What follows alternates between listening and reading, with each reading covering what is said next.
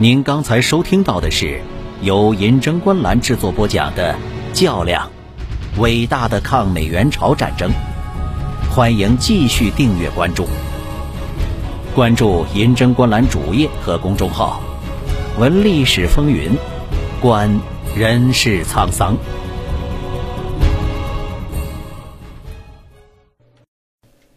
第二百四十一集。对于继续北进的联合国军，彭德怀的基本作战意图是，在敌之地面兵力暂时占有某些优势的情况下，志愿军暂不进行战役性出击。如敌逼我应战，则让敌人进至三八线南北地区。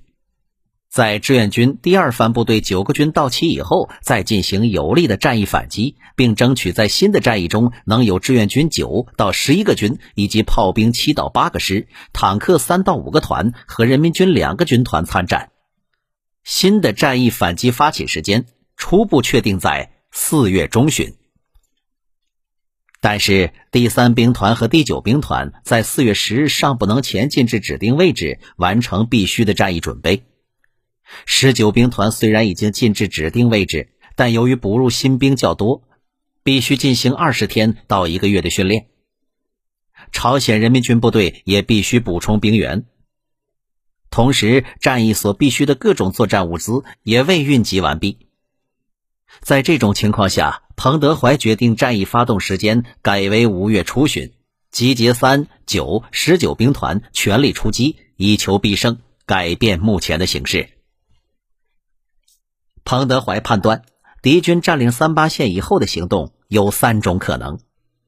第一，趁志愿军和人民军一线部队疲劳继续北进；第二，暂时十天至二十天停止于三八线；第三，在较长时间内（约两到三个月）停止于三八线，进行永久筑城，待阵地大部巩固后再进。彭德怀认为，这三种情况均有存在的可能。以前两种的可能性为最大，但当敌人发觉我兵力大量增援时，第三种可能不仅存在，而且还可能发生另一种情况，即因地形狭窄，敌兵力纵深较大，加上技术优势，使我一时无法突破其防线，而变为长期相持于三八线。这种形势与我不利，故需力求避免。最好是趁敌进入三八线南北立足未稳，开始反攻，发起第五次战役。四月初，联合国军开始越过三八线向北推进。此时，志愿军总部根据从各个方面得到的情报和对敌人在朝鲜战场上活动的种种迹象，以及敌军阵营的各种情况分析，作出判断，认为敌进占三八线以后还要继续北进。而且以从侧后登陆配合正面进攻的可能性为大，同时估计敌实施登陆的地区可能是东海岸的元山、通川，正面进攻的方向可能是平康、西浦，即首先占领东部山区，而后再从西海岸镇南浦登陆，配合西线敌军向北进攻。而如敌纠集的兵力较大，约六万人，则可能于东西两岸同时登陆。其目的是要占领北纬三十九度线及安州元山线，在朝鲜封腰部建立新防线。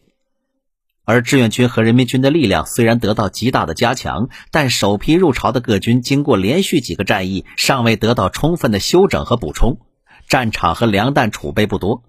后方的交通网建设也不完善，仍不足以保证既在正面顶住敌军的进攻，又在侧后制止敌军登陆。在这种情况下，志愿军首长决定加紧第五次战役的准备工作，抢在敌军实施登陆进攻之前，在正面战场发起战役反击，迫使敌军放弃在志愿军和人民军侧后登陆的企图，以避免同时进行两线作战。四月六日，中国人民志愿军党委第五次扩大会议在朝鲜金化东北几公里处一个名叫上甘岭的地方召开。这是一个巨大的废弃的金矿矿洞，数十个炮弹箱垒成的会议桌摆在了矿洞的中央。参加会议的除了志愿军指挥机关的首脑外，还有先期入朝的志愿军九个军的军政主官，以及刚刚入朝的第三兵团副司令员王进山、副政委杜义德、第十九兵团司令员杨得志、政委李志民等领导。志愿军所有的高级军政指挥员都集中在这个矿洞。会议扩大到朝鲜人民军的领导。彭总司令首先传达了二月下旬回北京时，中共中央和毛泽东主席确定的新的战争指导方针，指出我们的总方针是战争准备长期，尽量争取短期。在这个方针下，我全国军队今年要补充六十万，并确定全国以国防建设为主，经济建设也围绕国防建设。我军实行轮番作战，改善志愿军装备，改善供给运输线。加强后勤机构，并努力准备空军和装甲部队参战。以上种种都是为了尽快的结束战争。坐下的很多指挥员，彭德怀并不熟悉，但是高级军政指挥员们却没有一个不认识彭德怀的。彭德怀看着壮大了不少的指挥员的队伍，打趣地说：“美帝国主义纠集了十五国的军队，组成了联合国军。”我看咱们也可以说是个联军，来自祖国各个地区，咱们一个兵团管辖的地区要比他们一个国家大得多了。彭德怀的心情随着国内补充部队的到来有所好转，在两个月以来艰苦的阻击和焦急的盼望中，第三兵团和第十九兵团的六个军终于到达前线了。再加上原来参战的九个军，以及炮兵、铁道兵、后勤部队和技术兵种，此时中国人民志愿军在朝鲜的总兵力已经达到了七十多万人。只要有人，那么一切就都好办。在对人的能力和认识上，杜鲁门总统不如在亚洲生活了十四年的麦克阿瑟了解中国人。华盛顿的那些高级幕僚们所认为的中国人，可能也认为现在是战争停下来的时机的判断是完全的主观臆断。中国人不但不会认为战争应该停下来，而且正在准备一次自朝鲜战争爆发以来最大规模的战役。即使在志愿军部队被动撤退的那些腥风血雨的日子里，打一个更大的战役，消灭更多的敌人，也仍然萦绕在毛泽东。和彭德怀的心中，没有什么力量能够阻止中国人顽强展现其特有的坚韧的民族性格。诚然，中国人有很多的劣根性，但是没有较量到最后绝不停止，而且永远不会认输的基因，是深深烙印在中华民族的民族性格之中的。志愿军党委扩大会议首先总结了第四次战役的得失。第四次战役历时八十七天，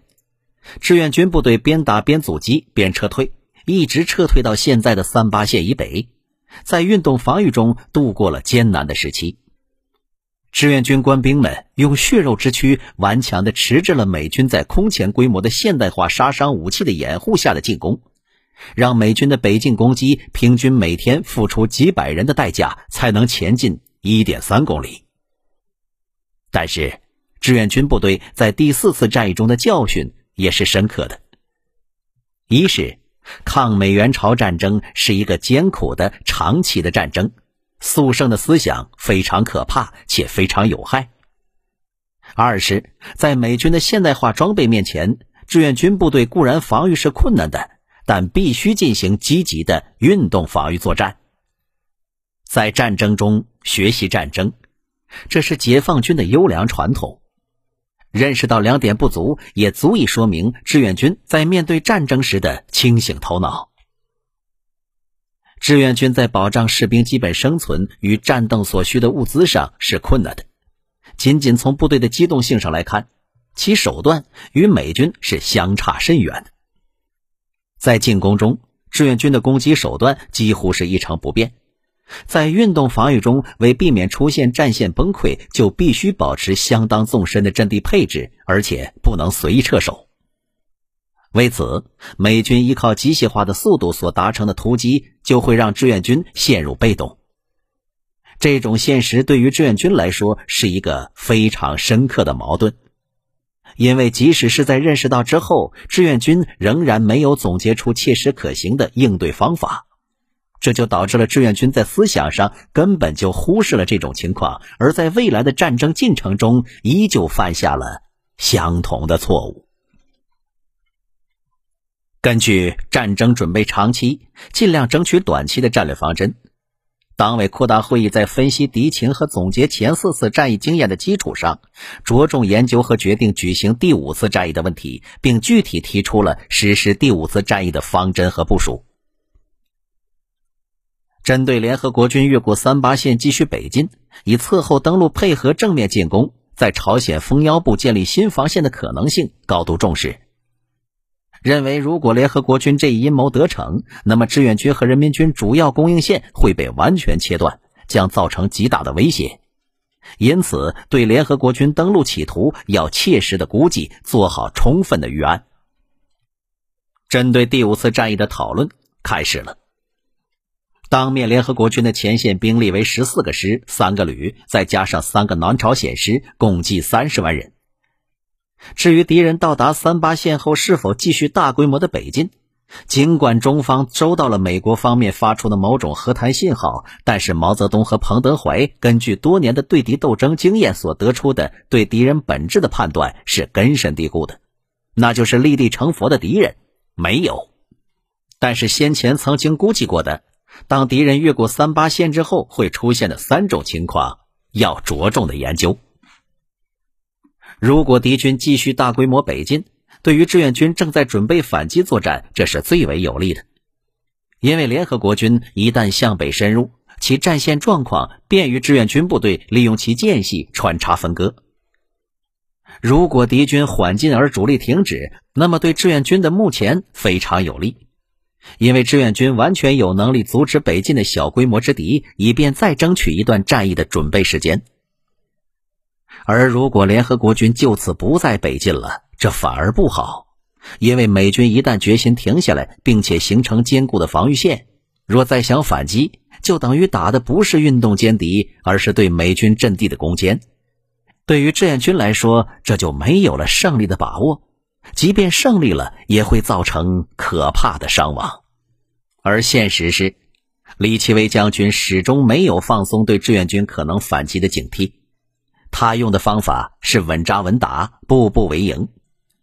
其部队推进的速度不快，但是十分的坚决，而且战线平推，不留间隙。即使越过三八线，依旧是如此。这样的打法让彭德怀举棋不定了。反击作战必须要打，但什么时候打才是最佳的时机呢？如果要打，又该怎么打呢？这些问题在志愿军司令部的军事首脑之间形成了激烈的争论。副司令员洪学智坚决不同意立即进行大战役，他主张把联合国军再往北放一些，一直放到战机形成之时，也就是志愿军完全准备好以后再打。洪学智的理由是，如果现在打敌人，敌人缩成一团，不容易达到毛主席所要求的成建制的消灭敌人的目的。而把联合国军放进来，志愿军就可以采取拦腰截断的战术，解决问题会顺利一些。况且现在新参战的部队刚刚入朝，没有立即投入大规模战役的准备。对此，彭德怀发出了反对的意见。彭德怀说：“我们不能再退了，把敌人放进铁原、金化以北，坏处太多。铁原是平原，是很大的开阔地。”敌人坦克冲进来，对付起来很困难。另外，一旦敌人进来，我们在雾开里附近的储藏的很多物资和粮食该怎么处理？所以万不能将敌人放进来。打仗还得在铁原和金化以南开打。副司令员邓华也倾向于洪学智的意见。邓华强调，三兵团和十九兵团刚刚入朝。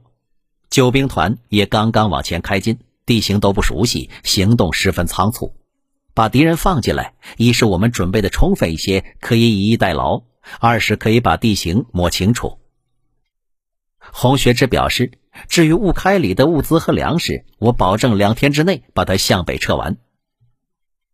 彭德怀严肃的质问：“这个仗你们到底想不想打了？”彭总司令按照自己的意见起草了给毛泽东主席的电报，电告了志愿军关于第五次战役的想法。